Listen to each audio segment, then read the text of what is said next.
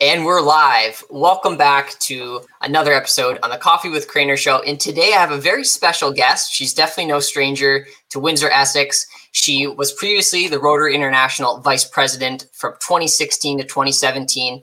And this year there's an announcement. Uh, she's going to be the forthcoming President of Rotary International for 2022 2023, and also being the first woman to lead this 115 year old organization. She's been a past chair for the University of Windsor Board of Governors, past chair of the board of directors at the Windsor Essex Regional Chamber of Commerce. She's doing great things in the community, and I'm so excited to have you on the show today, Jennifer. Well, thanks, Lyndon. It is a joy to be here. Well, we have plenty of, of Rotarians tuning in today, and they're excited to see you as well. I, I start off every show with a coffee question, and I have to ask where in Windsor, Essex is your favorite place to get coffee? Well, I know that I've heard some of your past guests say the same thing that I'm going to say, but I've never had a cup of coffee. And so I, um, I, I, I love coffee shops. I think they're a great place, and I think that um, it's a good place to connect with people. But uh, I'm a tea drinker, so occasionally I'll pop into uh, uh, maybe a Timmy's uh, for for a cup of tea. Um, I guess anywhere where I can you know sit down with friends. Definitely a Canadian thing to do. What type of tea? Uh, peppermint would be my first choice. Um, Tazo Refresh that would be uh, that would be up at the top of the list. Uh, lavender comes in pretty close, and lemon after that. Excellent, excellent, great for the winter. Yeah, exactly. So Jennifer, I want to talk and maybe bring it back to when you when you really first started volunteering. If you can just share that experience with us. Sure. Well, you know what? I think as I reflect back and have over the past several months, actually, on when volunteering became something important in my life, it was really when uh, when I was a kid, and my my folks really instilled in us. My my brothers, I have two younger brothers, and myself that uh, you know doing things for our community was something that was of value and something that was not only a gift to our community but also a gift to ourselves and uh, it's something that I've subscribed to my whole life. And so, you know, I remember being a kid and doing pop bottle drives and taking the little UNICEF boxes around and collecting, you know, dimes and quarters and, you know, raising funds. I, I remember making uh, paper cards that uh, I would sell to the neighbors to give money to the hospital for, I don't even remember what it was at the time. But, you know, those are things I think from earliest memories. And I, you know, one of the things that I take away from all of that was that my mom and dad uh, instilled in us an ability to to think, you know, to to not think that you couldn't do something, and that anything counted and mattered. And I, I really appreciate that they that they gave us that gift to say, you know, think of what it is that you can do to make a difference and go do it. So when did you first get involved with Rotary? How did that how did that start? An interesting little tale because I actually was exposed to Rotary for the first time when I was in my, I would say, early 20s. And I was a reporter for uh, then CKWW, which is now CKLW.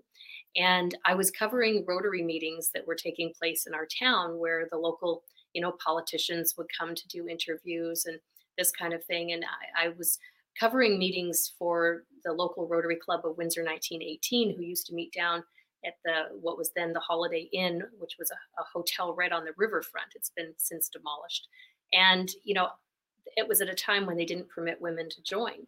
And so I was this, you know, young rookie reporter going in to cover these meetings. And, you know, flash forward a decade and uh, 1987, it actually took a Supreme Court ruling for women to join our organization, um, the Supreme Court of the United States.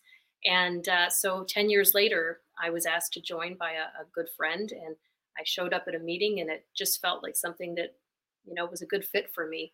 And so I've been able to find my voice through many different ways um, over many different years. Have you been seeing a shift in the the number of women that are getting more involved and the the diversity in Rotary? Sure. Well, you know, our membership is 1.2 million uh, around the world, men and women, and globally we're at about 24%. North America, Canada, just a little bit over the United States, but we sit at around 34, 35%. And um, yeah, definitely there there is a, a shift, but there's um, there's a room there's room to grow. And you know, one of the things that is uh, certainly a platform for me is not necessarily moving, well, yes, it is moving the gender card, um, but it's moving the diverse perspective card. And that, you know, we are capable of solving so many of the world's most pressing challenges. And it only can be done when you have um, a lot of different voices adding to the, the solution. And so, yeah, we need to bring in um, better better diversity in our organization, and that's not only gender, that's age.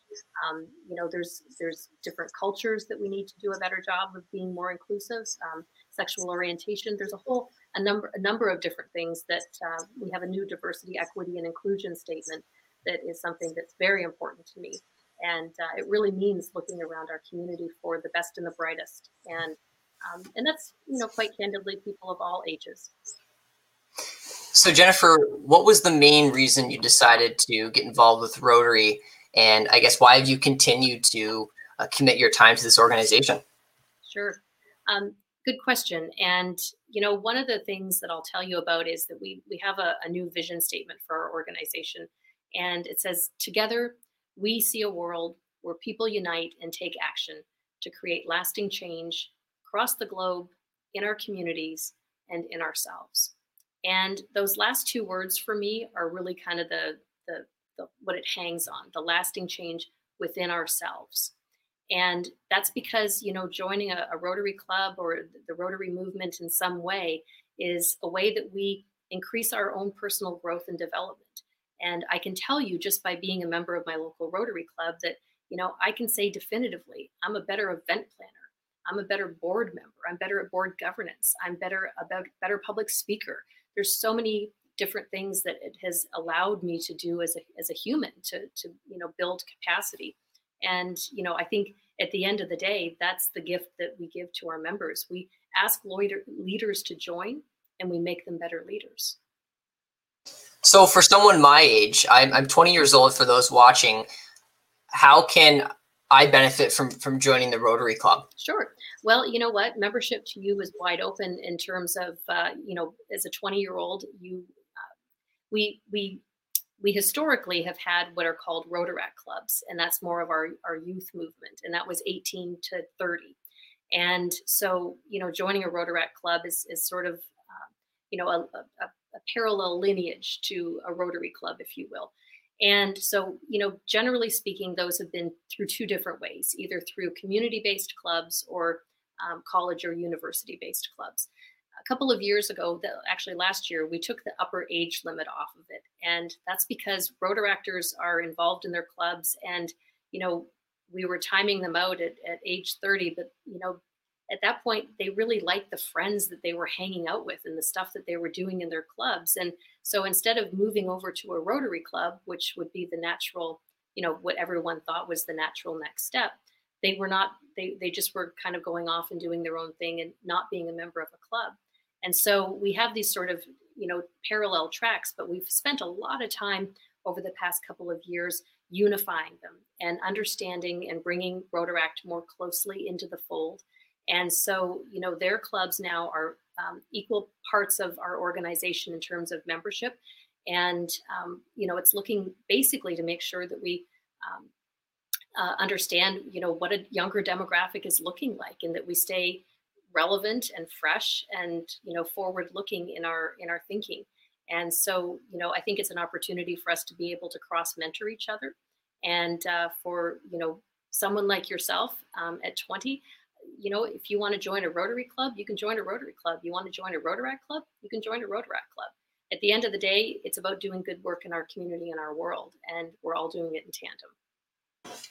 Well, well, thank you, Jennifer. And we have so many great guests that are that are joining us from across the world, across different districts of, of Rotary. And we do have a couple questions that came in. Uh, and I do encourage folks, if they do have any questions, please post them in the comments. Uh, but a question here says, what advice do you have for young adults looking to overcome public speaking or making those first steps to get involved?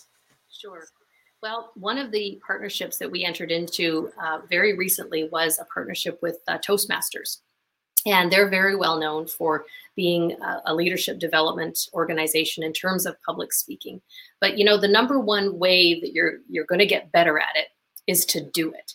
and you have to do it a lot and you know get out there and you know open opportunities for yourself to be able to speak and you know it takes time and it's and it's something that you have to be intentional about. Not everyone can just stand up and, and speak. I, I i think back to you know my early days and being intimidated perhaps to you know speak up about something or you know wondering oh gosh am i going to forget the next thing that i want to say? or you know different things like this. But after time um, you know, let me say it this way. Nobody ever arrives at being a great public speaker. It's a constant work in progress. You have to work at it. And so even the, the greatest orators of our time, you know, they they have to be intentional about what it is that is going to come out of their mouth. And so we all have to think about it and practice, practice, practice. Um, I think that, you know, one of the things about public speaking that is a major advantage is that you know being able to uh, communicate in a in a effective manner is is a great leadership skill and it's one worth you know you can't underestimate how important that is and so practicing it honing it getting better at it is something that you know whether you're you know sitting at a boardroom table and able to communicate effectively because you're thoughtful in the way that you speak that's one thing Getting out in front of an audience and speaking to a crowd, that's another thing. But all of it comes from the same root of understanding that you're intentional in the way that you speak and the way that you craft your skill. And that's body language, that's voice, that's tone, that's, you know, intonation, speed, pace. All of those are things that are, you know, things that you can cultivate. And I think that, you know, the the best leaders that we see in our world are intentional about cultivating those skills. So, how many different speaking engagements would you say you participated in? in my lifetime? What, what's Rotary? Oh gosh. Um, well, you know what? It's it's hard to frame how many um, because there's been just so many wonderful opportunities. Maybe you know I can frame it a little bit from the perspective that I've had incredible opportunities to be able to connect and communicate in uh, literally every corner of, of our globe. And, you know, to be there in person, to meet people, to communicate and understand, you know, even the differences that we have in communicating styles between different cultures and um, how, you know, in one place there's a different way to be respectful compared to another and a different way to use language, uh, a different way to communicate based on um, language barriers, even um, how you you know how you're able to do that. I work with interpretation on a regular basis and so um, making sure that you are not using you know in a foreign country that we're not being too cavalier or casual in our language that you know we're not using colloquialisms and different things like this that you know are hard to understand that we're you know again very you know intent, intentional in, in what it is that we say and how interpreters are able to um, you know enable your words to resonate with other people.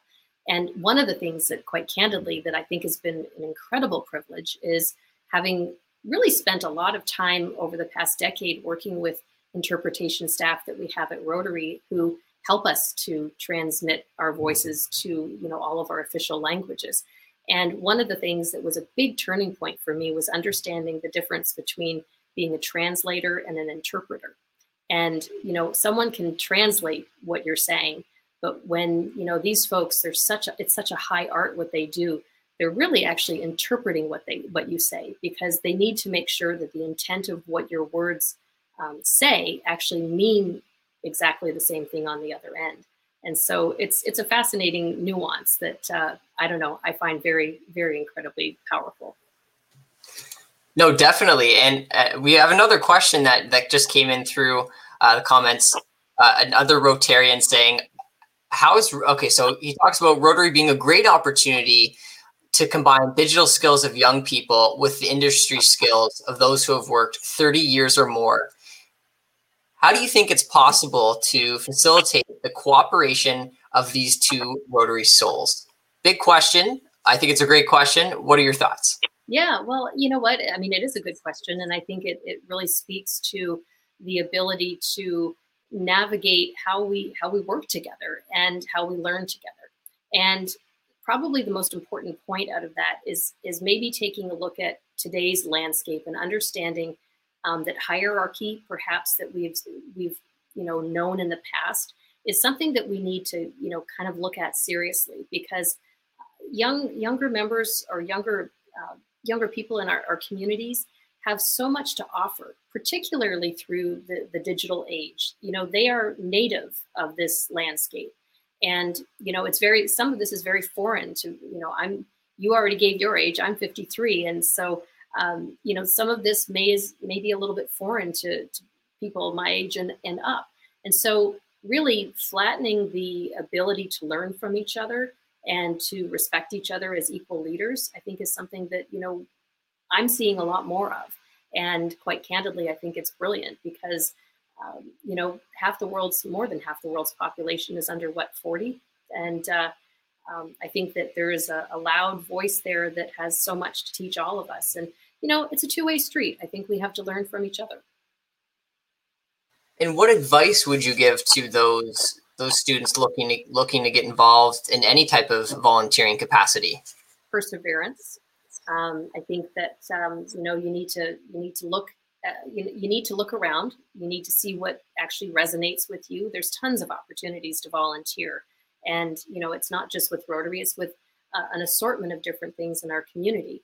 You have to find what what speaks to you, and you know what resonates with your own voice. And so you know, taking a look around, um, going and I mean, right now is is an opportunity to do it through maybe some virtual navigating through sources to see what people are doing. And um, you know, if you have a passion point, that's the one thing that I think is most important is that you know you look you, you look within yourself to see you know how do I want to make a difference and you know what how do I want to move the needle and if there's an organization that can help you do that then you know it's a great way to align yourself. I, I mean, obviously, I'm an advocate for Rotary because we have such a wide swath of, of opportunities. And, you know, we align with the uh, UN Sustainable Development Goals. We have our own areas of focus.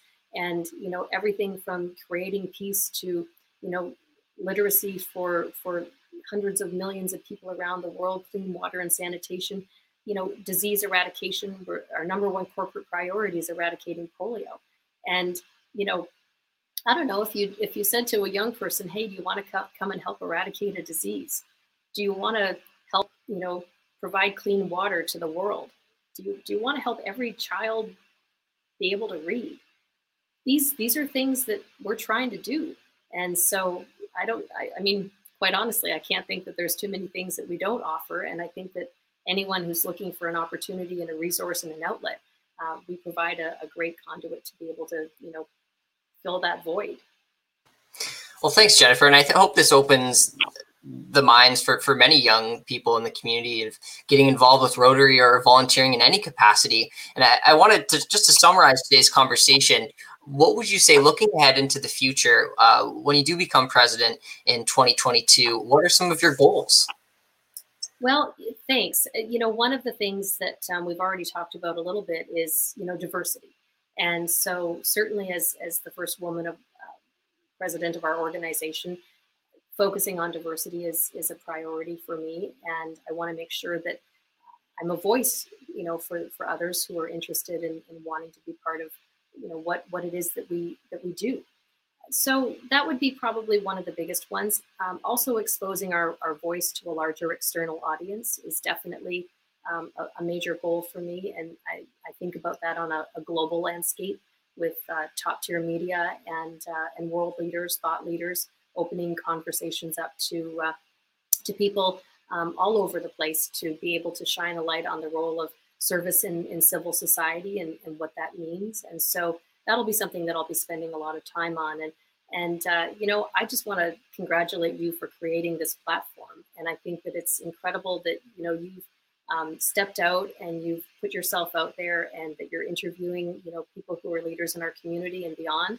And uh, thank you for doing that because uh, you're you're a great you're a great voice, and you're doing you're providing an, an awesome service. Well, thank you, Jennifer, and I, I really appreciate your support and, and, helping share this to the the Rotary community. I, I, see so many great people tuning in today, and it's absolute pleasure to have everyone joining us, legit from a, across the world. Um, it, it's great that everyone's joining us tonight. And uh, you, thank you for joining the show and, and taking time out of your evening, reconnecting with some folks in Windsor, Essex. You're going to do some great things as president. And we're all looking forward to your turn. Thank you, London. Thanks, Jennifer. We'll see you next time. Absolutely.